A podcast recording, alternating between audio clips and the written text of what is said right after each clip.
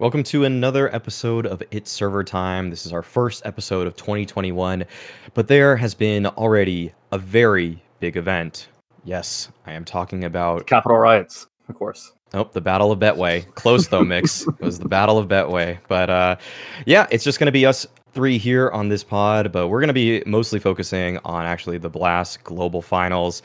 Great games, actually. For online C S, I'm pretty happy with how this turned out. I feel like this was really competitive, and I feel like this has kind of been the theme for me, is that when there's a lot of money on the line, people can be visibly pressured. There, there's actually more room for people to to miss big shots, to win big clutches. I feel like all of this stuff breaks down more when the pressure's on. But what have you guys liked about Blast, just to open things up? Uh, I mean, I think it helps that, you know, coming after a player break, a lot of the events last year just getting very stale, and you know, you kind of go a month without C S and you're like, oh yeah, this is actually, I'm excited for this again. And then, you know, it's like Blast comes back, and Blast is like a good one to come back to, because it's like, it's kind of like, for me at least, it's the event that's come most close to having like kind of like somewhere it's like a LAN feeling, if that makes sense, like where the event feels important. I feel like there's a lot of um, work put into the event itself and the broadcasts and everything. And yeah, you could tell that like the, the pressure is on. I mean, you had a lot of the good teams um, playing well. Uh, Liquid, Vitality, Navi, all in kind of the heat of it, and seeing all those teams just from the start of the year, from the get-go, seeing kind of like probably like the top three teams in the world at the moment all kind of fighting each other in such good matches was exciting to see. Yeah, I think with Blast starting right after the player break, and the, the North American teams also traveling there and having some decent time to practice this time around, it made it that much more exciting, because there was a lengthy break for all the teams, and then some of these teams made it there a little bit earlier, like E G and Liquid, and they could actually practice a little bit more coming into it, so it made those storylines a bit more exciting. Yeah, uh, I have to agree. I feel like the the point that you really hit, Mix, that I feel like is just the super accurate, is it gets it gets kind of tiring when you just watch online C S after online C S. I don't almost after a while I don't mind who puts it on, because it just feels like more of the same. But when you have that break, you do desire it after a while. It's when you when you step away from the game for a minute, then you begin to appreciate it even more. And it's great that the first real big event of the year had pretty much every team we wanted to see. I don't know if anybody really wanted to see this version of Complexity, but we're not going to talk about them too much anyways.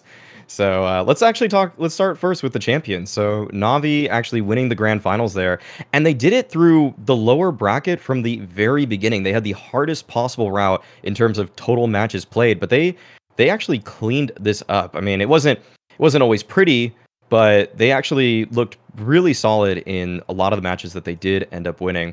And the first one that I want to bring up is how they ended up playing Liquid twice in this one. And it was actually just they the same maps. They just ran it back. But they looked much better on Inferno. And Nuke was pretty close the first time, but the second time around, they, they ended up just snagging that one. So what do you guys think? Um, we could talk about Liquid and Navi here, but what do you guys think about the performances from... from Navi? Let's start with them on how they did in this rematch. I think just having rematches on the same map gives the team that lost inherent, an inherent advantage every time, because you can always learn from the mistakes you made. Uh, but also, let, let's be honest here, in these in these last couple of matches for Navi, BoomBitch showed up to fuck your bitch, because holy shit, he went off in some of these matches. Um, but also all around, I think Navi just looked like they really tightened up after losing that first match to Liquid. They also played five, I think they played every team in this event except for E G and Furia, which yeah. is really impressive in their run as a whole, because it just showed that they were able to consistently beat every other style of team as well. But I will say Simple was absolutely crazy this tournament. And I also really want to give a lot of credit to Perfecto, because he helped them close out a lot of rounds that they that they usually just seem to lose. Uh, whether it be to time or it be to just like really tight situations. Um, so I think that was a big part of them winning some of these rounds. The Liquid rematch specifically, I think that Liquid actually definitely had some of those rounds in their hands, especially on Inferno. Um, but I don't know whether they lost it just due to inexperience or because because Navi did a really good job of exploiting the sort of uh, individual calls that were being made. But I remember specifically there were some rounds Uh, like on A-Site where uh, Navi just clinched like three v twos over and over to to make it across. So uh, all around, I I was really impressed with their run. So I do think it also kind of helped Navi. After the first time they lost to Liquid, they kind of they had like a two one against Complexity, I think it was, which wasn't yeah. really that impressive because um, obviously Complexity really been struggling. But the match after that, they played G two, which like you know you would expect that to be a good match, and they just like rammed the fuck out of G two. Like they just absolutely decimated them. I don't really know what was going on with G two there, but um, I think it kind of helps. Like Note said, like there's an, a factor where like you know you play a match and like you lose two close maps. Just kind of naturally, it can kind of help you the next time you play them because you kind of remember a lot of the scenes that you lost for. And if like Liquid didn't prepare well enough, you know, looked at those matches well enough back, then Navi would have the advantage going back into it. So I think just a combination of, you know, Navi getting past like the first match, which, you know, they're never really that sick in.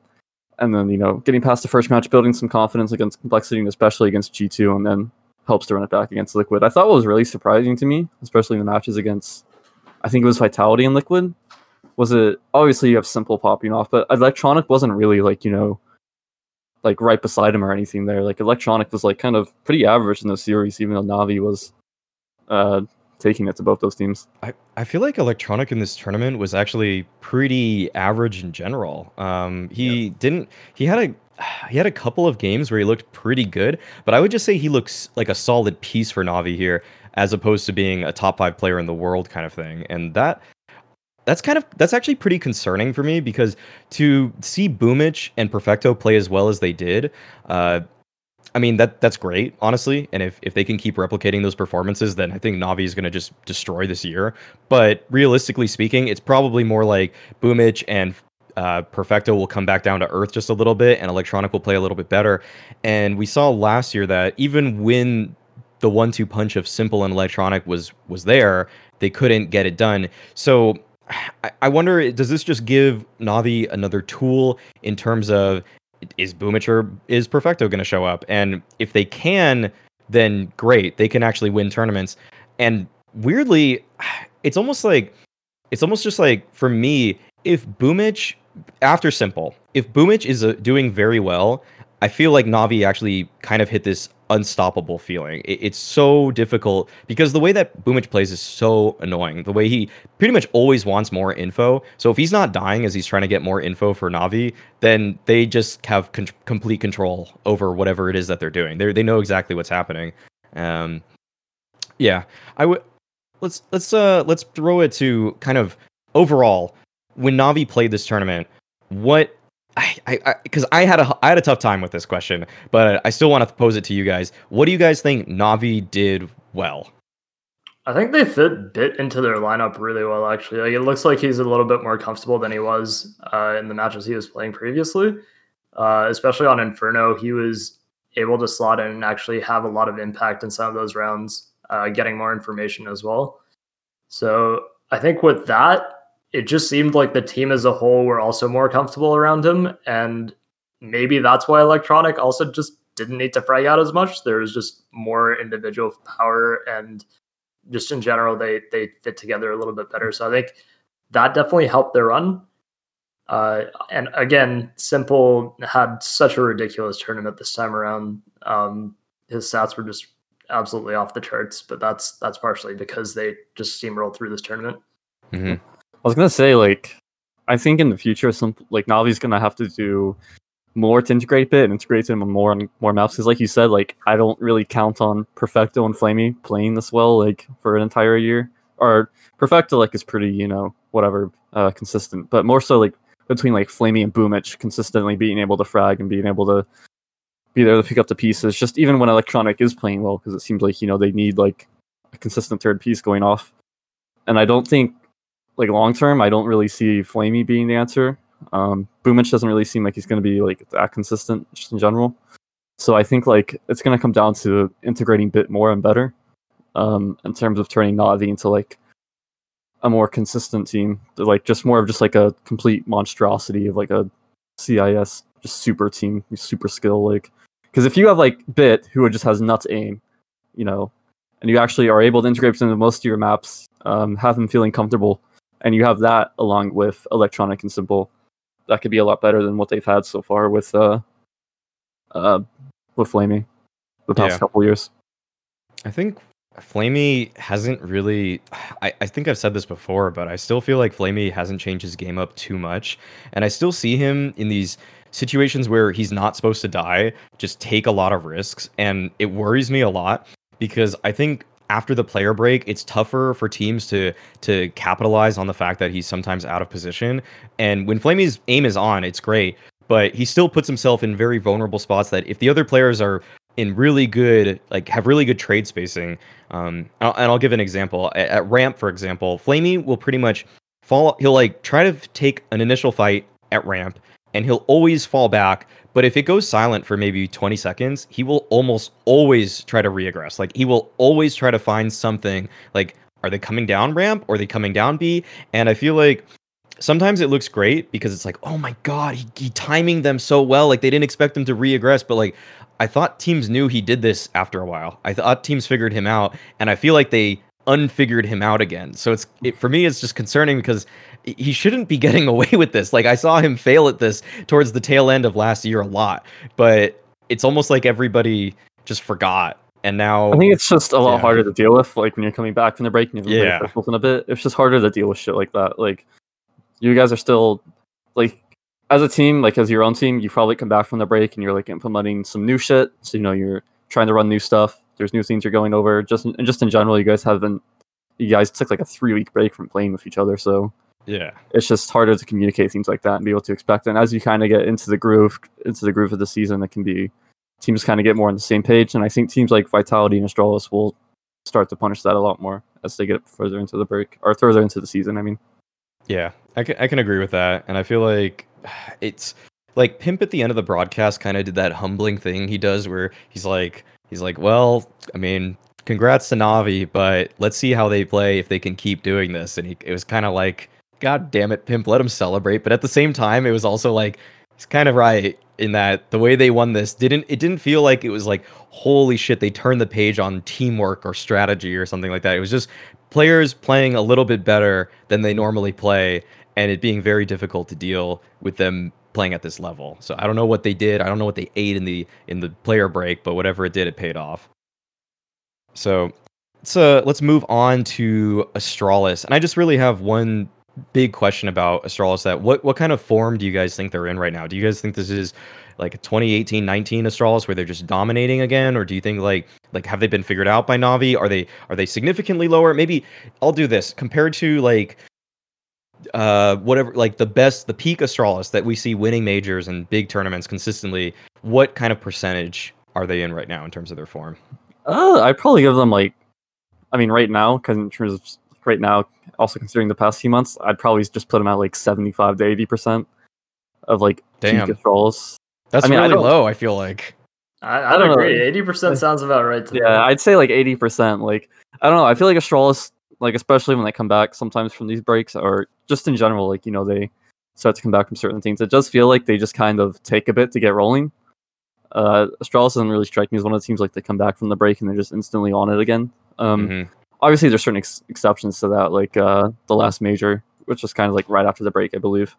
Um, so, you know, sometimes it can benefit them, their style coming back. But at this point, it seems like Navi just came in in hotter form than Astralis did. And I'd probably still bet on Astralis if I had to consider what team's going to do the best for the over the course of the entire year.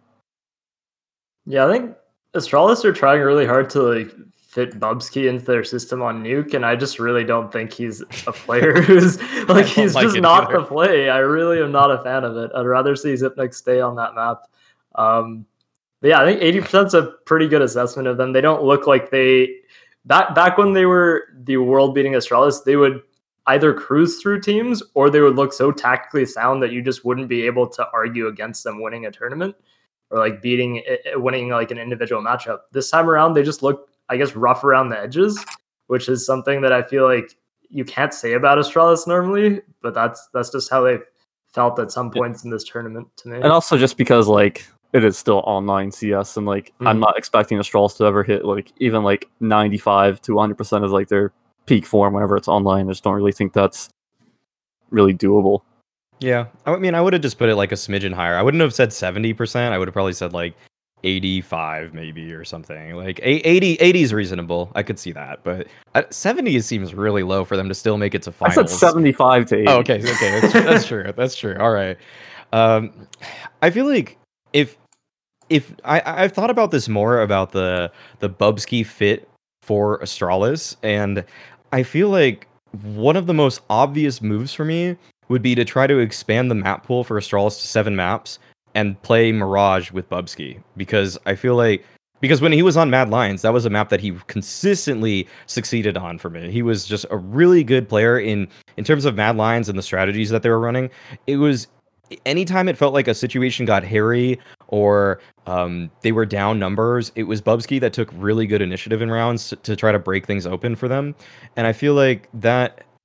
Like if, if Astralis want to actually prove the world, prove to the world that this isn't just some P R thing because they got caught with their hand in the cookie jar saying they're going to make a ten man roster, then I think this would be probably the mo- the boldest play is to say, all right, we are going to start playing Mirage. We're going to play it against teams that we think are bad at Mirage, and we are we're going to like surprise them with this veto. And until they do something crazy like that, I mean, it's still just it's still just a P R move. It's still just like wh- who like this is just. You're just phoning it in. Like, you're just okay. B S. Here's my counterpoint to that, though. Okay. If you do that, you have to play Mirage. And that's just... And that's, like, a total I, negative, in my opinion. Like, see, I would only do it as a punish pick against teams that I think are bad at Mirage, which is rare, but, like... There's but a couple... You still I mean, have to play Mirage, you know? Like, it's just... Yeah, you don't really win. It's that's, like... That's, That's kind of true, but let's say the map pool changes. Ugh, they probably would take out Mirage, wouldn't they? I hope Astralis so. have been so good with their with their map pick changes. Like always, yeah. Their permaban is the one that's going out. Like it was Cash take before. Out Mirage. Yeah. It's gonna be Mirage now. Like every single time. They prep for the future. That's Cobble. Don't forget Cobble. Yeah, they were they were really on top of that. Take actually. out Mirage. Just add like Ancient or Tuscan. Add something. I don't know what Astralis will start banning after that, but. Just start. They should do this. Bubsky, just play on only face it map core uh, hubs and just play like Tuscan only. So when the map comes in, the dude's just a god at it, and everybody's yeah. like, "Holy shit, he knows the meta so well." Bubsky, the best Anubis player in the world. Exactly. Yeah, just Bubsky practice on Anubis or Tuscan. We'll be ready for whatever's thrown into the map pool. It's perfect. That's that's where I would send him. All right, uh, Vitality. So I segmented this into three different uh, portions, and it's the good, the bad, and the ugly, and we'll get to all three of them. So we'll start with the good for Vitality, as in their results. I mean, it's a top three result. It was actually a really close series between themselves and Navi in the lower bracket finals. They were so close to winning that, actually. Um, they, I think they were... Were they up fifteen to like twelve or fifteen eleven or something on, on Nuke? So they had a really good chance of actually taking that one home, and they probably would have won the series in just two maps. So I I feel like it was a breakdown, the fact that they lost, they ended up losing on it, and then they did lose the whole series to Navi. But I still think that Vitality can be pretty happy about their performance in this tournament. They were also one round away from beating Astralis uh, in the upper bracket finals if they won on Dust too. They were, it was a sixteen fourteen game there. So they're up thirteen seven on that map too. Yeah, exactly. They they let some of these things slip away. So, do you guys? Let, let's just go for. Well, we'll do the good first. So, what do you guys think Vitality is doing well still? I mean, Sorry. I think yeah, I think I, was, I think I was still pretty nuts on this team. I think the the fact that they fell off in this tournament, to me, it was it was more like a mark against the other players on their roster. Like the team as a whole just didn't perform very well. Uh, there was maps where I think like Ziwu had twenty-five kills and everybody else had eight, and it's just yeah. like that can't. Ha- you're, you're just not gonna win a win a match with those sort of lines, right? Um, so I think this may be a bit of a one-off for Vitality in that sense, where they where they weren't able to sort of maintain their performance going through. Um, but yeah, Z- Ziwu looked really sick uh, throughout their whole bracket run. They also choked some leads, which I think really, yeah. really screwed them in this tournament. So I see them bouncing back. Uh, I'm still a fan of how they generally play. I just think that the the rest of the players sort of will need to step back up as as we go forward. I'm kind of curious, like how well they're integrating these two, uh, Masuta and Navera, um, Masuta, sorry, and Navera, because like they were kind of like the two lowest rated players for them this event, I think, mm. and like. one of those two, like those two are supposed to be like, someone has to be like the second fragger or something behind Zaibu, like the second player that's getting set up or something. And I don't know what if they're just not doing a good enough job. Shox had like a, a more decent tournament uh, this tournament, but he's still not someone generally nowadays I'm going to be able to rely on for that. So like, in terms yeah. of what they're doing good, I think like Shox was playing better this event, R P K this fine, but like the other three just like they something needs to give in terms of like there needs to be a, another player that's like actually consistent. Like I know we said it before a lot, but it's consistently having an impact. And it seems like one of those two should be able to to do it more, but they're both still struggling. Yeah, I'm going to actually call out a couple players on Vitality here in particular. Um, during the tournament, I, I feel like they the, the desk was harping a little bit more on R P K, but I still feel like he did okay in his roles, I would say. But for me, I think the biggest problem for this tournament was Navera, actually, because he was crazy good in what they were doing at the end of last year. Mm-hmm. But this tournament, he had one of the most deaths per round of any player. And the way he was dying a lot of the time was... So the way Navera likes to play sometimes is he just takes man fights with the op. And in the Navi series, that just cost him. He he just died to Simple over and over again. He was getting destroyed by Simple. And y- you want your opper to feel confident against Simple, but there has to be ways to find success that don't that don't involve challenging him repeatedly. Because... Uh, Navera, I think in the Navi series, I think he was three for eleven, like he was three opening kills and I think eight deaths opening. And he was trying to just take these fights over and over again that when I watched him before, it was like, holy crap, this dude is peeking down mid on Inferno with an op all the time against Astralis. And you think that they would eventually punish him, but they just didn't. And then this time... People did. People people kind of knew what he was going to do a little bit more, and I think his individual playbook needs to expand because he's uh he's getting kind of found out. He's getting read in a way where I don't. It, it feels like you see the shortcomings of him as a player now a little bit more so.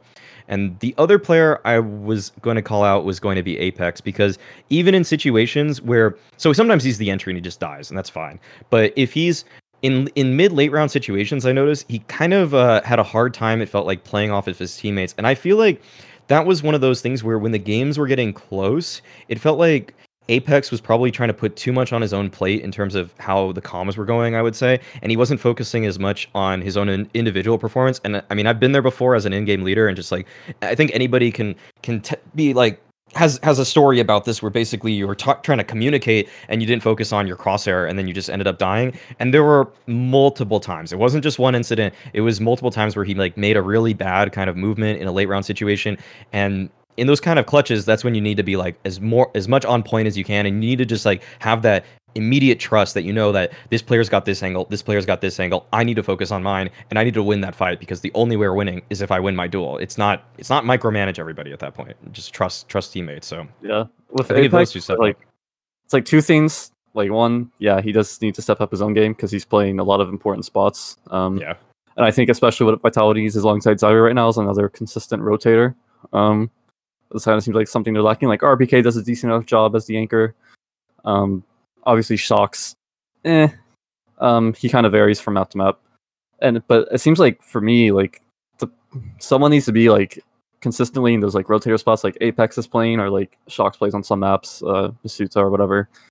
Just like someone else that's like consistent alongside Zaibu. And another thing with Apex is like he definitely needs to like try to get a hold of his emotions more uh, when he's calling, because especially he's like the I G L. I know that was something I'm pretty sure Vitality's coach is pretty big on, like the I G L being able to like keep their composure, um, especially when Alex was on the team in the past. Mm-hmm. It was like an important thing for, for him. And so Apex constantly just, just kind of like up and wor- up and down, like whirlwind of emotions, um, especially as like the I G L, and especially as like that's going to get even more important, because I was looking into later, like for some of these R M R events, you're not going to have the coach behind you um, with you. So that's going to be a big thing he's going to need to start really working on and getting down to keep the team as more of a consistent, level-headed. Yeah, I was going to mention it when we reached the ugly stage, but like with X H A S no longer able to contribute at all during matches, even during timeouts, these guys could really be in some trouble if, if Apex isn't able to keep himself together in some of the late round matches that are happening. Yeah, let's let's get into the ugly. I think we kind of just talked about the bad there. So the ugly being the fact that they had a stream on in the background was was definitely the yeah. ugliest look for Vitality there. I uh, I thought yeah. it was a bit uh overblown personally, because just mm. knowing from like I'm pretty sure Vitality's in like a whole like H Q, right? Yeah. So they still have like staff there. They have like some players from other teams, and I I mean I don't know how this how the like venue was laid out, but I just assume they didn't really think about it. I think it was like the big of a deal. I assume they just had staff in the back watching it, uh, behind the room where the players were, and they just didn't really think about it. And like I get like people like like yeah, I still think you should get like a fine for it, right? But mm-hmm. I don't I don't think it's like as big a deal as some people make it out to be. Like some people are like trying to act like you have like the stream open, right? And like these coaches can fucking like read like fast rounds, like, oh my god, I can see the setups they're running. I can see like I know their yeah. entire economy. Like one like the the rounds is already like two rounds prior. So like you, Dude, you already not... know what the economy is. Like it's, you're really not getting that much useful info. And by the it's... way, people can just use fucking scorebot. Like that's having the stream open isn't gonna help. And I like, saw a Twitter comment after this, uh, after that whole stream thing blew up, and people were like, "Oh, somebody tweeted out that the stream was in the background, and now Vitality are losing rounds." Like, what are you talking it's like about that may that? Even matters. Yeah, that happened in the past. It doesn't even like, change dude, anything. When you're a coach, like you, you don't really have time to just like like stare at like a fucking screen behind you and see what's happening. Like what I the know. other team was doing two rounds before, like like. The amount of useful info you can actually get from that is so fucking minimal. Like, yeah. it's not. I'm, I guarantee you, it's not like influencing matches as much as some people think it is. Like, like it's still like it still should be a rule. Like, you still should get in trouble for it. You still shouldn't have the stream open. And I do think a fine is appropriate, but I don't think like disqualifying a team from an event for it or like banning people would, would be necessarily just like would be like holding people accountable. Like I yeah, don't think it's. I don't think, I don't think it was an egregious serious. case at all. Yeah, like Isak before said that they would be harsh in terms of the penalties that they would that they would implement, but they also said that they now had individual player cams and cameras in, in the player rooms that they would assess to actually determine that. And based on everything they released, and just based on the the perspective that was offered, it doesn't seem like this is really that big of a deal as a lot of people are making it out to be. Um, I agree. Like, I think a fine is fine. Maybe ten thousand dollars is a little bit too slim uh, for an org like Vitality. But at the same time, like, it's also not very difficult to just not have a stream on like near the players. I don't yeah. think that's a that's yeah. a difficult issue to solve for a lot of these organizations. Uh, so I can see why they were handed a fine, but I don't think it was uh, it was as big of a case as people. But yeah, by far the most annoying thing for me is just from personal experience, like the amount of actually useful info that you'll gain from like walking the stream. Cause like any decent team will have already done like tons of prep on a team. And like, it'll kind of show you like what kind of setups or maybe what the other team has been kind of doing or leaning towards. But like, it's already going to be stuff that you're expecting. Like you're not going to be getting any like groundbreaking info from it. Like it's really yeah. not going to help you like that much. Just seeing what teams have been doing it's... like two rounds prior. Yeah, it'd be super rare to get anything. I feel like there are very rare cases where it would help you, like the Furia boost on Vertigo, yeah. for example. Like that, that would be something. And kind of like, it almost is like obvious. If you stream snipe that and then you just have a player walking out ramp looking straight up at that boost, people are gonna be like, okay, we know you did something there. Like, there's no way you should have expected that. Like, I would just think they're cheating outright, like wall hacking or something. Because the thing so, is, like, if I see someone, like, I'm looking at the stream from two rounds prior and I saw that, like, you're playing Nuke, right? And you saw the other team on C T side, like, boosted a player ramp. It's like, I mean, I guess that's useful, but it's like, what are the odds that when I go ramp this round that, like, they're going to be boosted again? Like, if yeah. anything, it might help me to, like, not think the ramp, but, like, I'm still going to, I'm still going to clear, like, the boost. Like, it doesn't matter. Like, I don't know. Like, Exa- yeah, exactly. I You're just, probably still running the same entry path that you originally planned anyway. Yeah. Like, like yeah. I'm and, trying and, to think of, like, cases or, like, just a round, round, round basis where it would legitimately help you a lot. And I just, I just haven't really thought of anything personally, but yeah. maybe I'm just not fully exploring the possibilities. I mean, I just I just casted Rebirth versus Extra Salt in the DreamHack Open N A thing, and Rebirth ran a different C T setup every round. Like, if yeah, Rebirth like, is doing it, it's not like pro teams are running the same setups and you're gonna like get anything I'm, out of if it. I'm like, if I'm like gonna base the next round that I'm calling off what the other team is doing two rounds prior, like, there's a pretty good fucking chance I'm gonna lose the round because I highly doubt I'm gonna be running into the same exact yeah. thing. Like. I can yeah. only, I literally, like, if I was trying to stream snipe with that, I literally think it would do me more harm than it would good, just based on the prep that I do before you, matches. You would have like, a lack of focus for what's actually just happened in the most yeah. previous round. Yeah, so, exactly. I mean, I mean, I guess teams could hire, like, a Yeah, that's second you know, like, or tertiary yeah, person to monitor it. Yeah. But then it's like you're you're playing. You're basically hiring someone to cheat, which is just like, okay. I mean, there are orgs that are sketchy. Hashtag be heroic, but like yeah. it's the same thing. They're just like hiring people that have done stuff like that. But it, like it, that's just like that's a little far for my money. But no. yeah. Hey man, I put the offer out there. I will take up the opposite role. That you can hire me three grand a month. Like I will be there just to turn the streams off for you before matches. That'd be sweet of you. That'd be really awesome. Um, you could also just literally, if you're Vitality, that room behind him, just uh, rearrange the room so the couches are on the other side and the T V is turned around and no one knows that it's happening at all. Um, all right. Okay. Let's move on to uh, Liquid, the fourth place team here. And Liquid actually doing a pretty solid job, I would say, incorporating Fallen so far. So what did you guys what did you guys see in Liquid? Uh, I think the main thing that's going to help, because I think they still have Stewie calling at the moment, right? Yes. Um, I don't know if like, they plan to transition that over time, but just like, I felt like before, like they had Stu, uh, Moses, who like, so they have a coach that isn't really caught up in the meta um, of current C S, so that doesn't really help them in terms of that stuff. Um, they had like Twist, Grim, and Naf, which like all solid players, but not people that I think are going to be like a ton to like a team system or anything um, mm-hmm. in terms of like adding stuff like that. So it was just pretty much Stu and Elige. Um, I'm sure Elige has like some decent amount of input, but you know, he's never called himself before. He's only been on one team for the past six years. Um, so I think just adding in Fallen one, obviously it helps clear up the roles a bit. I don't think Liquid was particularly happy with like how their roles were sorted on the previous version of the roster. And Fallen just brings experience, even if he's not calling at the moment. It helps a lot to have that in the server, you know, in terms of how you do prep, how your entire team is set up. Just having someone with like that prior guidance and experience really does help. Like, it will help Stu as a caller, because people think like, oh, Stu's like still the I G L, so it's like, what was the point? But it's like, there's more to like a team than just like the I G L and like whatever Stu has in his mind. Like, if he's adding Fallen, like Fallen's going to add a bunch of shit. Like he's going to have a lot of input. He's going to have like he's going to add like his own philosophy to the team, and that itself is going to help Stewie in his calling. I think it also just brings like a little bit of tenure to the team in terms of like the nerves that they have during rounds. Like there was a clip of them like going up lane side on Inferno where the comms got super hectic, and Fallen's just like okay, and he just like calmed everybody down in terms yes. of the comms, yeah. and he like. concretely walk them through the steps, even though they probably knew what was the idea behind what they were doing.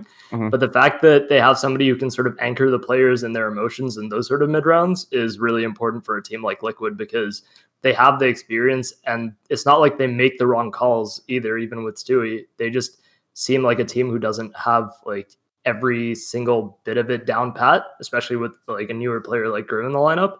So having Fallen able to sort of anchor those players in that sense is is like incredibly valuable, uh, just to just to help keep them stable, and also having like a dedicated opper and opening Stewie up to be able to rifle and Naf able to lurk with his rifle a little bit more, like that's also invaluable, because there's peaks and duels that Fallen is taking that Liquid and or sorry that Stewie and Naf just wouldn't go for, or they would go for it a little bit too late, and when you miss those timing windows at that level, it's just. It's too little, too late. Yeah, I think the the biggest thing for me, or one not not the biggest thing. I think everything you guys said is actually really important. The fact that he was able to calm them down too in the in the comms was like really eye opening in what he's actually bringing. Uh, I think a huge added bonus of Fallen is that Naf just gets to do Naf things. Uh, this is actually I, I looked at his event history. And in terms of international events, this is the best he has played since the E C S Season eight Finals in terms of just pure rating. And I feel like that is no coincidence to the fact that he's able to just play more of the actual role that he does instead of having to do this like hybrid hybrid role. And he doesn't know on C T side, am I going to opt this round or is Stewie going to opt this round? Am I going to rifle or what? And just knowing that he doesn't have to focus on his op at all. Is really nice. I mean, like, he can still secondary if he wants, but Stewie will, I think, secondary before Naf usually on this team already. And so um, I'm not counting events that were, like, only North American, because there was a couple, like, mm-hmm. I E M, Beijing, N A. But in terms of actually against international competition, this is the best he's done for actually two years, uh, or since twenty nineteen, that is. So we can go back um, to the Naf. That was, like, uh, when they played, like... Uh... when they played Astralis, so like the face it major a while ago on the group stage, and like it went into overtime, and Naf was like, yeah, I just put, picked up an op because, you know, I felt like it. Mm-hmm. You know, picked up the second op because I was feeling it. And, you know, he's like, oh, no, no. He said he said he picked up the second op because he was, like, tired of losing the rounds. So it's like Assault announced a big comeback. He's like, I was tired of losing every round, so I just picked up an off, and then we won. I mean, he can still do that if he wants to, but the fact, I mean, the, the fact that he doesn't have to, like, guess yeah. about it, it's just in his control now. It's just script roles. It's like, Naf doesn't have to worry about what maps he might have to be opping. Like, just in general, like, the overall team's philosophy, Stewie doesn't have to worry about, should Naf be opping on this map or this side? Should I be opping on this map or side? You know, yeah. like, it's like, yeah, Fallen's the opper. You know, I'm Stewie. I'm going to do Stewie things. Naf is back to lurking, and you know they're all very set in their roles. They know like each person is doing kind of what they're comfortable with. And Naf's just like a really irritating player on the server in terms of like the amount of impact he has when he's rifling. So enabling him to do that, I think you're bang on, Maui. He's like able, allowing him to occupy that role again will just free him up a lot more in the future. Yeah, those were the only four teams I uh, watched really closely. But did anybody else strike you? Um, strike you guys at Blast? If not, we could move on. Uh, one team Complexity has been striking me in a bad way, so won't go too far into that. Okay. I don't know. Dude, they just J K S and BlameF are just not. It's not fitting. Yeah. yeah. Did you see uh, Hawka's video on YouTube about how he said like J K S not fitting into the roster? Because that uh, was. Okay, so so Hawka made a video where he kind of talked about how he watched a bunch of J K S demos and how he says that J K S is supposed to be the third man into a bomb site for, for Complexity, but he does like very, very... Pa- it's almost like he's supposed to be the last, the way he kind of like routes, in that he'll like... On Mirage, for example, like the first two guys on B will jump out of the window, and then sometimes the third guy, you know, he goes towards bench side, but J K S would just sit, sit on top of balcony, and it's like, you're supposed to probably go in with them Um, as opposed just, to just kind just of watching. Like, agree, like obviously they're still playing with Yugi, so I don't know what yeah. to expect really from them. But like, just there's just been rounds where like I see like, like on Mirage, I guess I forget against what team I was against, but like I've seen like Yugi and BlameF are literally just like last alive every single round. Mm-hmm. And then there was there was literally a round where I think it was like BlameF and Yugi were left in like a two v three, and BlameF was like fourteen H P and had the bomb, and Yugi was like one hundred H P still. And like BlameF had Yugi go to A and like throw a fake and like just give his life away so that BlameF could like sneak onto B with fourteen H P in the bomb. And I was like, you had a lot of time. Like you guys were both grouped together B, and then like that was the decision you made on the two v three instead of just like trying to play it together. Like yeah. that was like, so weird, and it was just it it struck me in a way that like obviously that one specific round isn't like that big of a deal. Mm-hmm. But just like kind of like the overall mindset that I'm seeing from that is not good.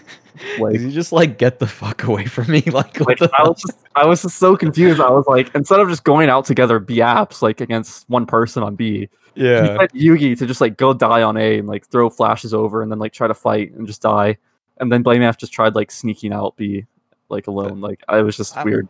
I only see that kind of calling in like E S E A Advanced and below or Asian C S. I yeah, don't I like. like I was like, this is such a severe lack of fundamentals that it just didn't reflect very well on. I don't think it was even on a round where like the bomb plant money would have been super valuable for them either. Like, it, yeah, I it think was it was like really a fourteen something round. Yeah, it was literally just like their attempt at like winning the round. I was like, this is bad. Like, yeah, okay, all right. I will say, uh, I I will say I did like Honda for Furia just in terms of like making a pretty decent appearance at the top level. Like that is a that is a baptism of fire that he's going through right oh. now between this and season. Oh, he's all right. He didn't well he didn't impress me in terms of like the way he played the game, like decision making and whatnot, but he was able to compete in terms of his aim. Uh I just don't know how well he'll apply this like going forward, because he's just a player who who seems to do very well individually, and once teams sort of learn his habits, then he's going to be hard pressed to to keep it up. I think like he seems like to take a lot of inspiration from Art in the way he plays, and he's just not as good at it. So he's kind of, to me, like a poor man's Yakinder right now. Like yeah. he's just, I, he's not as good as Yakinder is. And he tries to do, like you said, like Art things also, just that kind of aggressive style. And I feel like this was like probably the hardest tournament to try to make that style work. Like even even Yakinder, even Art, it would have it was difficult. It would have been difficult for both of them. So it's uh, I to be honest, I'm I'm like kind of on the other side of this. I feel like he played kind he kind of gave up a lot frequently. He kind of struck me like the thing is when Navera kind of did this for Vitality, it was nice because he has an op. And so when you have an op, you can just hit one shot and fall off. But with Honda, if he takes a slightly more extended duel, he will just die or get tra- he'll get maybe one and get traded a lot of the time. So it feels kind it feels pretty unsafe for me, I would say. Actually, you know what? That's a fair point because in, in Summit, he was also picking up the op occasionally and he was doing a really poor job with it. Like he was giving up a lot of rounds. So that, mm. that's actually a fair point. Okay. Uh, all right. Let's move on to some of the news that has come out. So this actually just broke today. There is a new coaching rule for the R M R stuff. And I know, Mix, you're going to be upset about it. But first, before we get into your thoughts, let's just I'll just I'll just tell the uh, the listeners kind of what this was. So basically, uh, coaches and support staff aren't going to be allowed in the same room as people during their R M R matches. So basically, they have their webcams on, and they they won't even have the coach there, which I find really like that feels like a lot. But I I get it. Um, I was curious, and I don't know if you guys read this in further detail. Does that mean the coach can't even be in the server too? Yeah, they, they can't be in the server, and they can't communicate okay. with the players either. So, like, even during timeouts, they can't talk anymore. Yeah. I mean, I get it for, like, the online stuff, just because it's so hard to, like, police it. Like, mm-hmm. if you're, like, trying to be, like, coach, and then, like, you're trying to, like, limit them certain rules or, like, trying to watch them. Um, I get that it can be hard to limit, so they're just going the opposite route of just giving everyone else out, but like I don't know, it's just annoying that certain people have cheated and ruined it for everyone else. And then I think yeah. part of the problem was also that none of these people were like held accountable, or like not not like none of them, but some of them weren't. You know, just continued to keep going. And then you know, just the fact that like, you know, obviously the thing with PETA, like he like tweeted that like he literally had told Valve about the bug before, and there just wasn't like a good way to reach them. And so you know, mm. part of this is like it is it is was. It is a result of a bug in the game. You know, it's not like you're purposely getting into this position. Well, generally, some people were, but, you know. And so we're getting kind of punished for, one, a bug that Valve kind of just ignored or just didn't have the proper channels to address.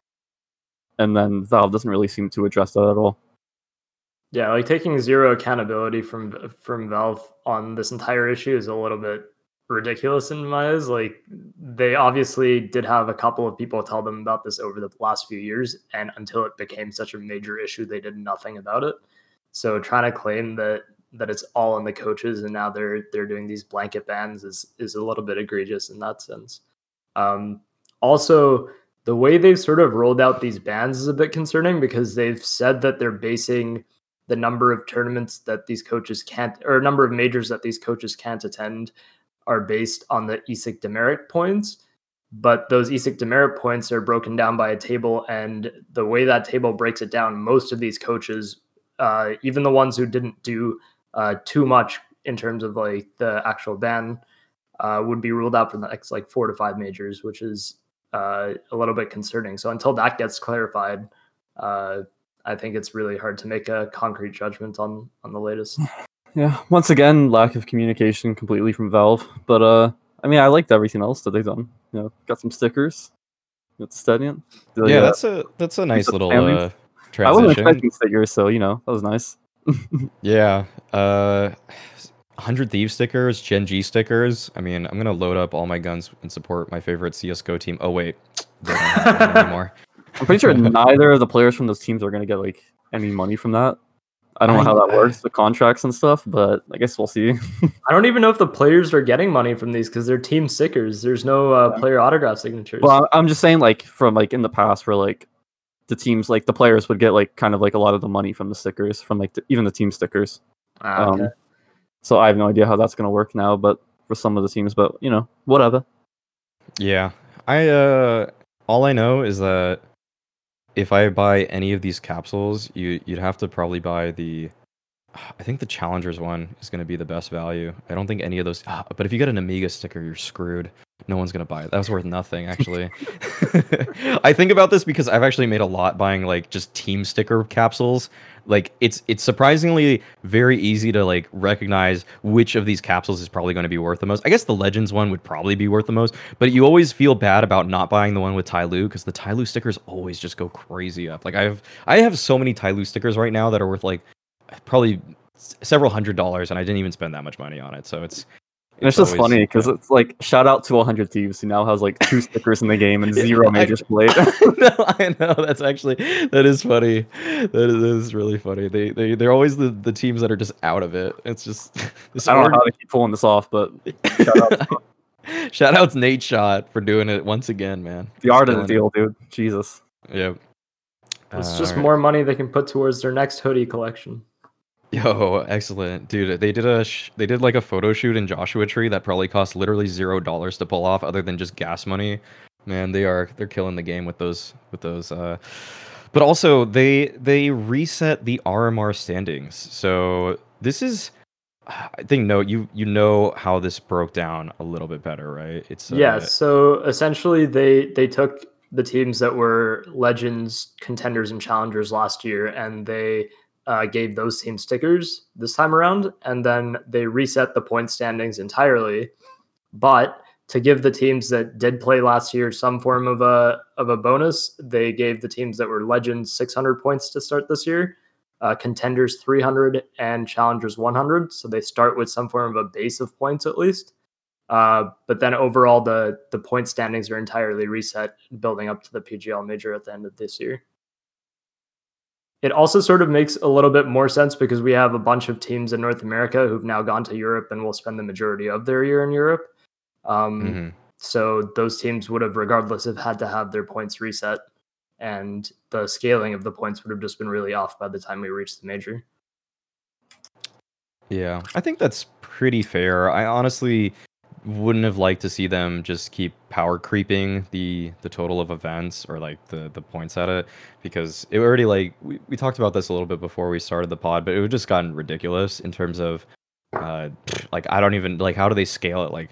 ten thousand points for the next R M R, and it just makes the ones old the old ones just feel completely useless, and it's just harder to keep track of the numbers in general. So this just makes things cleaner. I will say I feel kind of bad for the teams that just barely didn't make it. So I think like like what was it? Um, team one, I think, but just barely had less points than the team that was right above them, and now they have zero points, for example. So that that does suck to see, but it had to the, the line had to be drawn somewhere. Um. But like fifty points would have been kind of nice to give them a nod. But all, all in all, I think this is all pretty good. Yeah, I think it's the best solution they really could have could have offered in terms of the points. Yeah.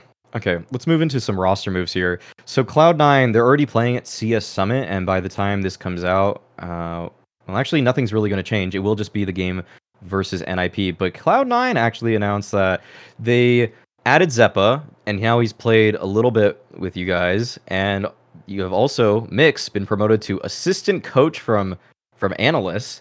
And also, Elma Putty is slotting as your, slotting in now as your guys' full-time coach. So how's it working with him? Let's just, yeah. Uh, I'm actually really excited to work with him. Um, there was actually a possibility uh, the past season before like the whole Gen G team uh, kind of got dropped or whatever, that I was going to like join Gen G as like assistant coach and kind of partner with Elma.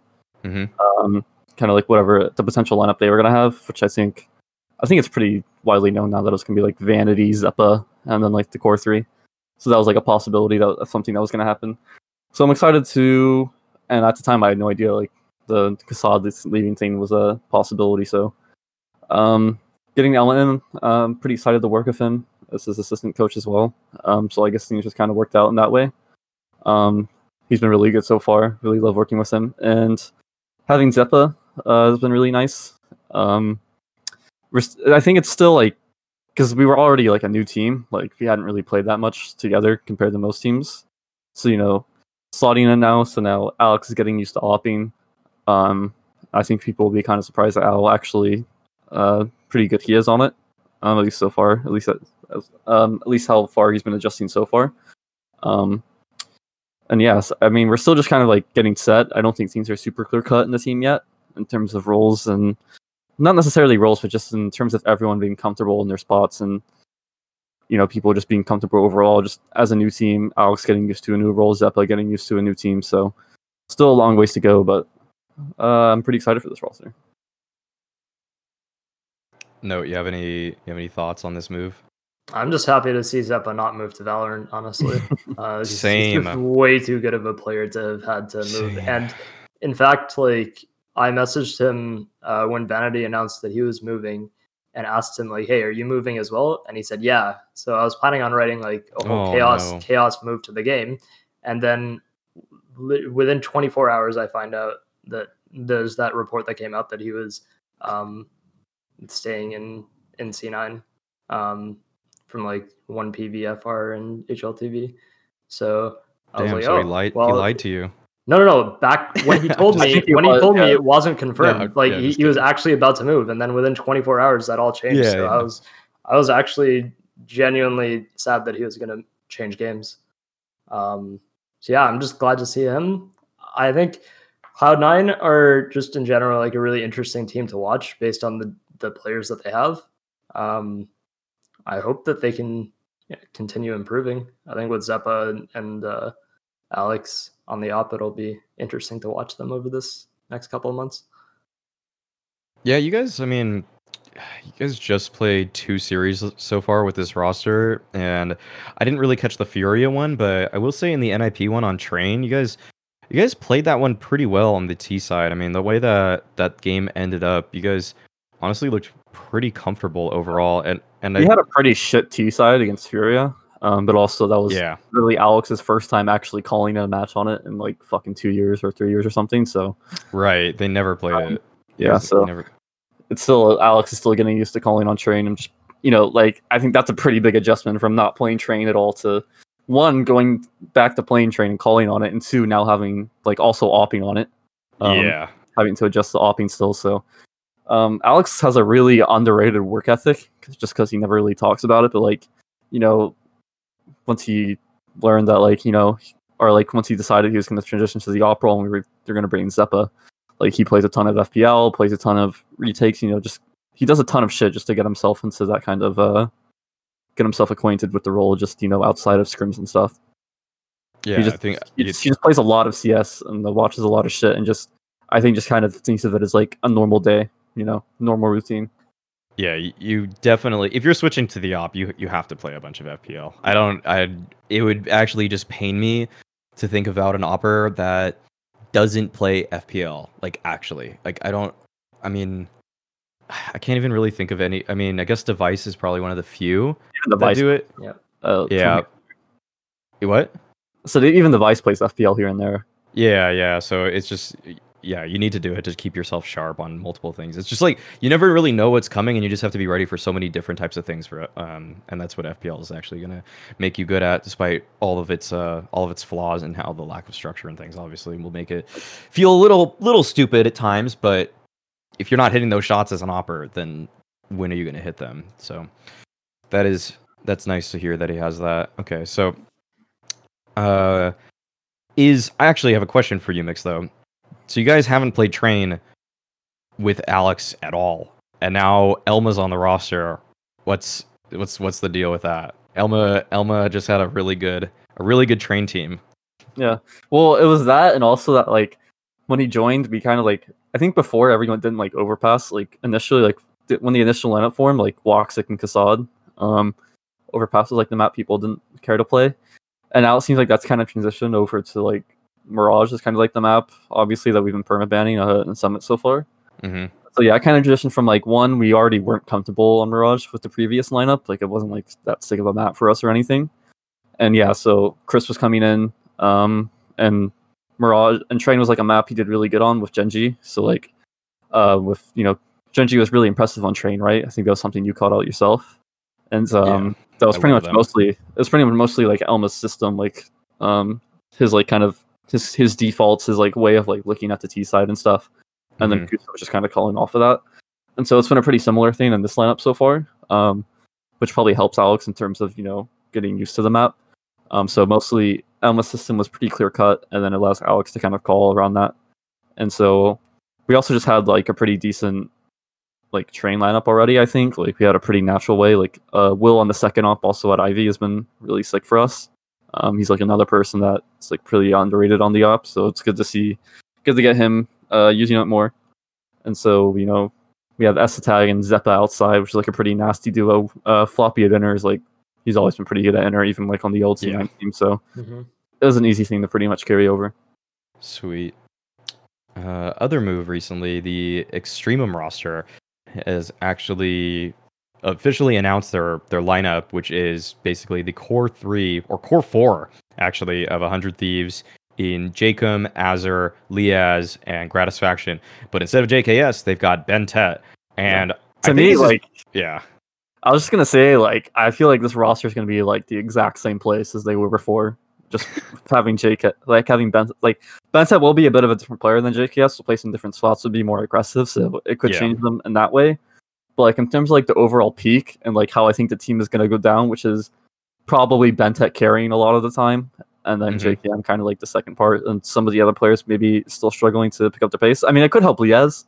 Yeah, That's I was a, thinking that, that is, that is possible. That is, that is one thing uh, I'm interested to see how that that is like the one factor that I think could take them to a different level, was if Liaz is able to feel more comfortable in certain roles, and you know it kind of helps out not having the Ben Tet with J K S.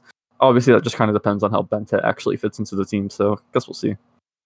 Yeah, I think without seeing uh, how Ben Tet slots in, I think this team will still just be like where they were before in terms of like fringe top ten sort of level. Because from, um, from scrimming them, it just kind of felt like the same, where it was like they were kind of like solid, and then it felt like there was just one player on the other team that was just fucking owning us the entire scrim, which was Ben Tet in the past. That would have been J K S. Mm-hmm. So it kind of felt very similar. Yeah. I think one thing that might help them is that they're not in North America now. They're like playing mostly in True. Europe, and True. That might be able to help them get past the barrier that they had before. Because again, when they had that major run, they were boot camping in Europe ahead of it, and that's sort of what really helped them hit that level. So maybe that will help them improve a little bit over time, but I just don't know whether they can reach like the consistent Astralis, Navi, Vitality level and hold onto that. You know what would have been sick? If if the players that were on H L T V's top twenty, uh, instead of making their bold predictions for whoever they did, they just said Ben Tet, because he hasn't been on a top twenty list, but I think he can get on one now. I think this is the roster for him to, to yeah, finally break exactly. into the top twenty. No, so, I think it could happen. Yeah, I, I think uh, that's that's probably where I'm most hyped about this. Also, I'm I'm a little bit hyped about Liaz probably getting a little bit more space to work with. So both of those actually, I, I feel like this roster will be like, whereas the last one hundred Thieves roster always kind of felt like between eighth and twelfth in the world, this one will at one point actually I think make it to fifth in the world, but I feel like they can go as low as sixteenth too. Like I feel like the range for them is so much greater, because um instead of having a super solid star that's passive, they're having a super super solid star that's aggressive, and I feel like your variance is just always going to be a higher when that's how you're building your team. So i'm um, I think we all can agree that this is a team that we're very excited to watch, and that we are very glad is still in the C S G O space, because if I mean, with if the this... roles, I couldn't, I wouldn't be surprised to see like the roles shake out. It's like maybe J K M playing worse than he did before. Maybe Liaz mm-hmm. playing better and Ben Tet's playing better. So like maybe Liaz and J K M kind of swap just because of the roles. But we'll see how J K M adapts and how Liaz adapts. I think J K M's just going to play worse because he's used to playing with Apex right now, and that's going to make him a little bit slow to start. I'm just kidding. That team was. That team. I was, was going to say rip that like Norwegian super team that was supposed just, to be happening. Yeah. Okay. I didn't write that down, but basically, uh, what, I, I don't know. Did you guys look at the new Apex roster? Like, it's they're trying to go more Swedish with it, I think, right now. I, who did they? I, I don't. The problem is like I bring up this topic, oh, yeah. and it's just like the Galaxy Racer players. Um, in Freddy Frog is I think on the team now. I can't remember who they announced other than that. But personally, I've only I only watched them play a couple times, so I can't really give you guys like a super hot take. But this will probably be better than what they had before. No flame to Norway. They have Dennis and Krios. They've had they've had Dennis for a long time. okay. We have had for Dennis for a he has yeah. been he has been like consistently their most obviously experienced player, but not that doesn't necessarily mean he's their best player. And like he always makes the right decisions and clutches sometimes, but he's he's not like a mega firepower player for them.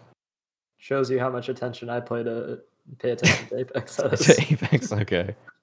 Um, all right, one thing um, on a slightly sadder note is that Kusta retired, so do you guys want to bring out your eulogies for this man? N A's uh, rising star for four years straight. I feel bad, because um, I feel like he could have... There's potential for him as an I G L. He's a really solid role player, just super versatile. Yeah. Um, but I'm not too surprised by it, just because Kusa isn't so much like a Counter-Strike player as much as he is just like a fucking gamer. So like, I don't think he really had interest in like moving to Europe to like play Counter-Strike.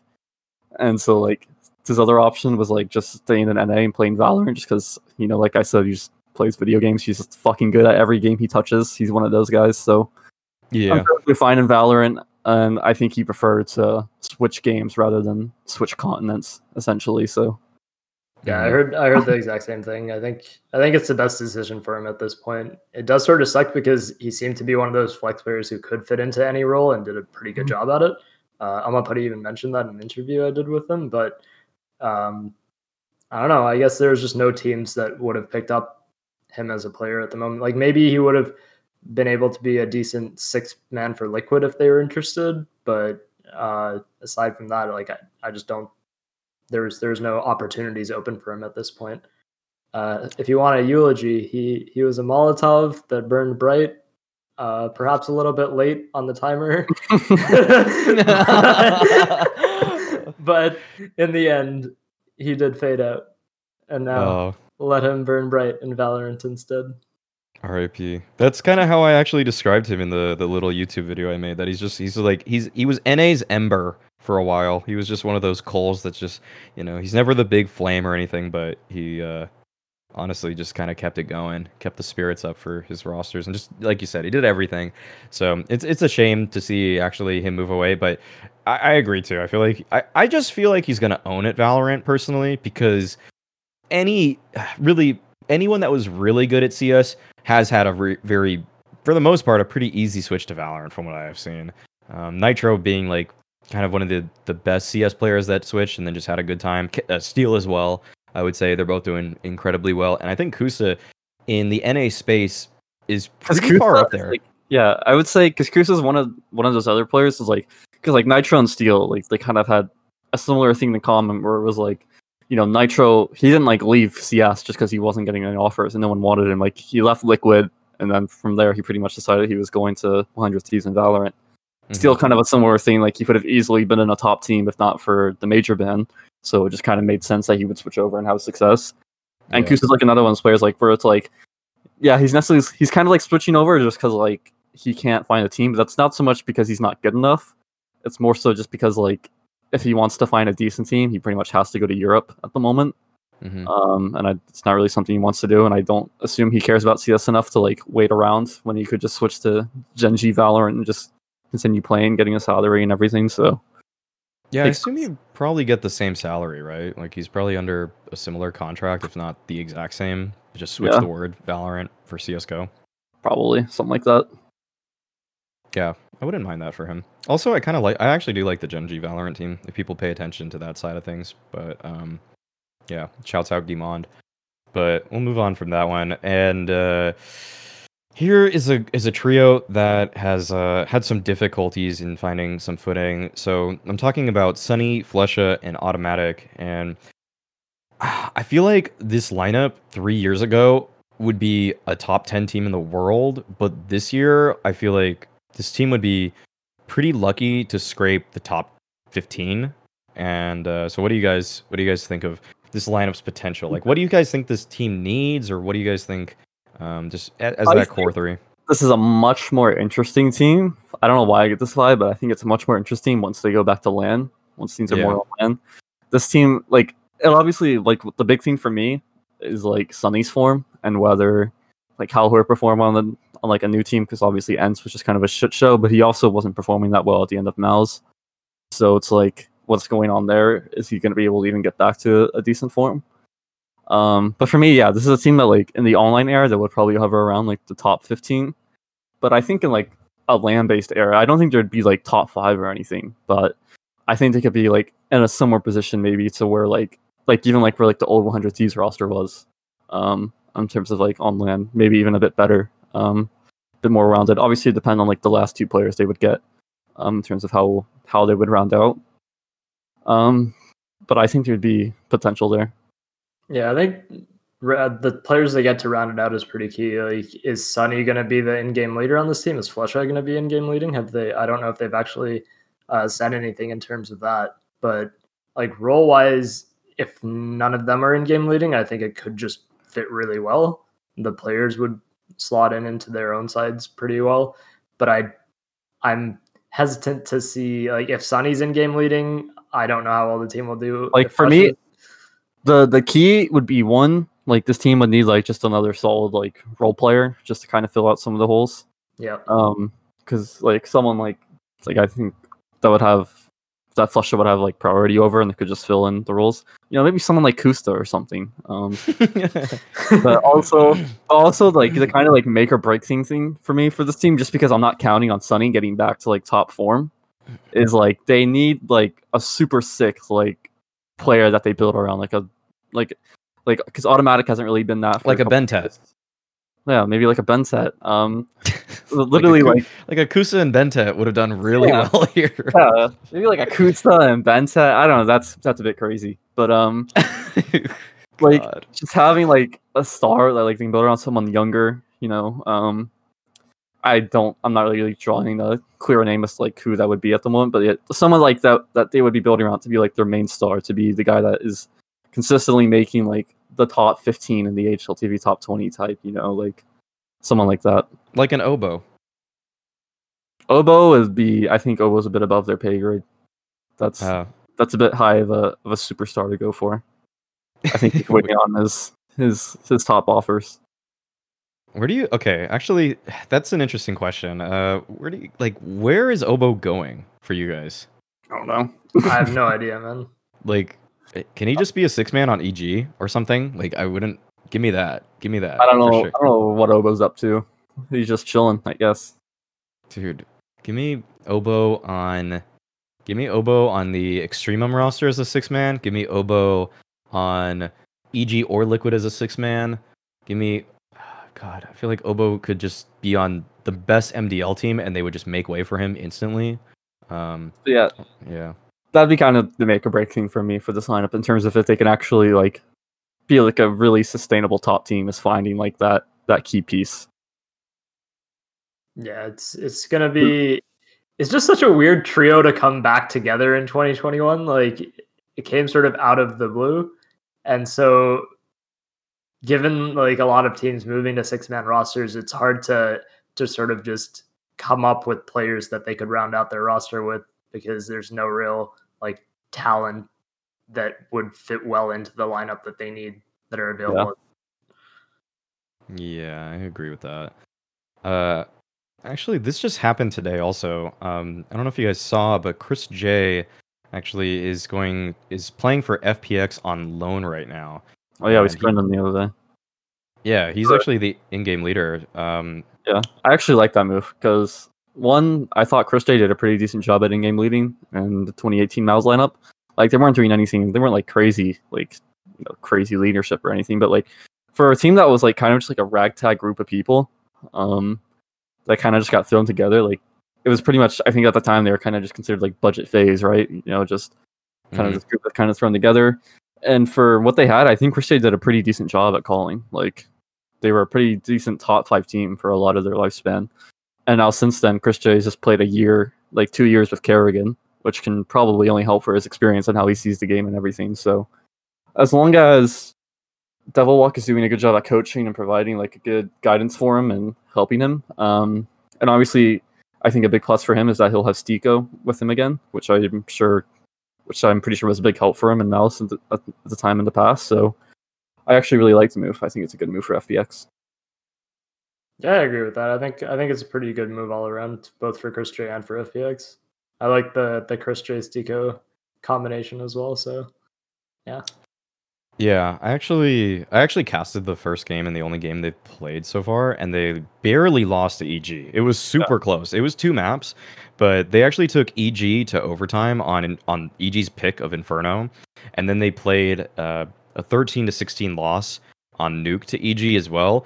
Like, to come into it as a team with probably, I don't know, a week of practice, maybe ten days or so of practice, that's a really impressive result because E G came to Europe very hungry.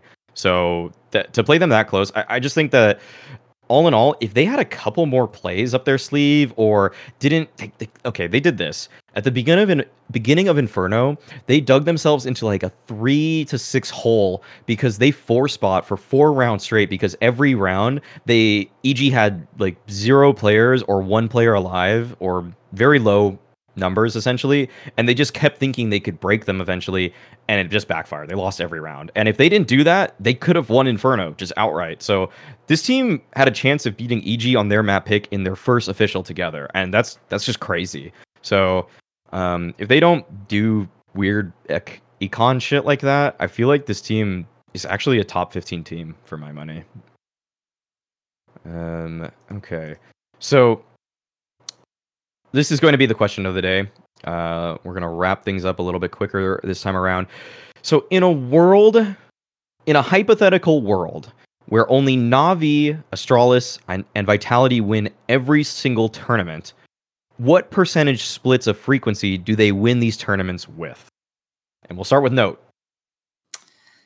All right, well, I have to clarify, are we talking LAN tournaments or are we talking about online tournaments? Okay, let's do this then. Let's do for this year.